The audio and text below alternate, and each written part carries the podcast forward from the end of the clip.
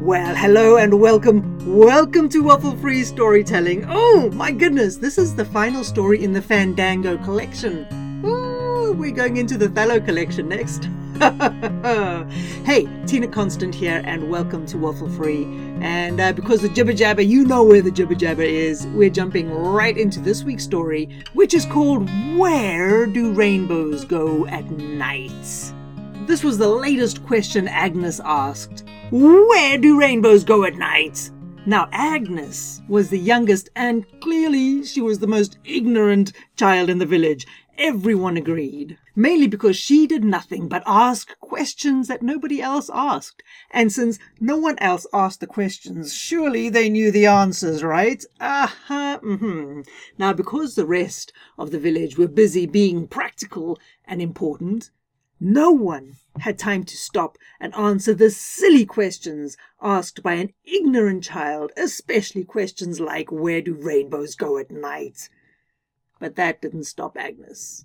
She had got used to her family and her neighbors and her relations not having the time to answer her questions.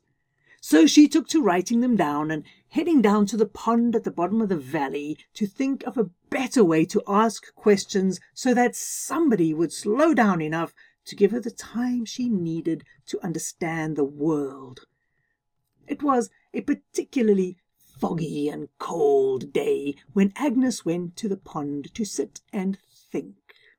A lizard sat on a soggy rock and stared up at her. If you let me warm my belly on your knee, I will give you the question that you should ask that'll stop someone long enough to think. Well, Agnus grinned. She liked lizards. Ha ha! She liked their colours. She liked their faces and their tails and their feet. She even liked their sharp little eyes that seemed to see everything. So, of course, she said yes. Next, a rabbit hopped up to the pond. If you let me warm myself under your arm, I will tell you who to ask that question so that you can get the best answer. Well, oh, it goes without saying that Agnus loved rabbits, so she lifted it up and let him warm himself under her arm. Next, a snake slithered up and said, If you let me warm myself on your shoulders, I will tell you how to know if the answer you've been given is true and honest. Now, Agnus was six. She liked lizards. She loved rabbits, but she wasn't sure about snakes. She had heard stories, you see. She had watched her parents squeak and squeal whenever they saw one, but she did love the truth. So gently and so carefully she lifted the snake from the wet, cold grass and wrapped it over her shoulders. With the lizard who promised a question, a rabbit who promised an audience, and a snake who promised the wisdom of truth, Agnus sat and watched the sun come up over the pond.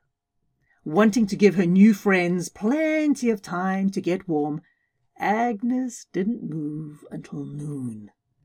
Finally, the snake stirred and said, You will know the truth because you will feel it in your heart. The truth is warm and the truth is bright. It sings like the sparrows at dawn and the larks at dusk. The truth is unchanging. And with that, the snake disappeared into the grass. Then the rabbit opened his eyes and he hopped into the bushes. It's you, Agnus, the rabbit said. You are the first person you must ask any question. Ask yourself first. And the rabbit hopped into a burrow in the roots of a thick oak tree. Then the lizard blinked in the sun. At first Agnus thought he might go straight back to sleep. But then the lizard said, Here is the question you must ask. And in an important fashion, the lizard cleared his throat. Who did you come here to be? With that, The lizard scampered away faster than his little legs made it seem possible. For the first time in her life, Agnus didn't jump up and go and find somebody else to ask her question. She sat in the sun all the way until it set.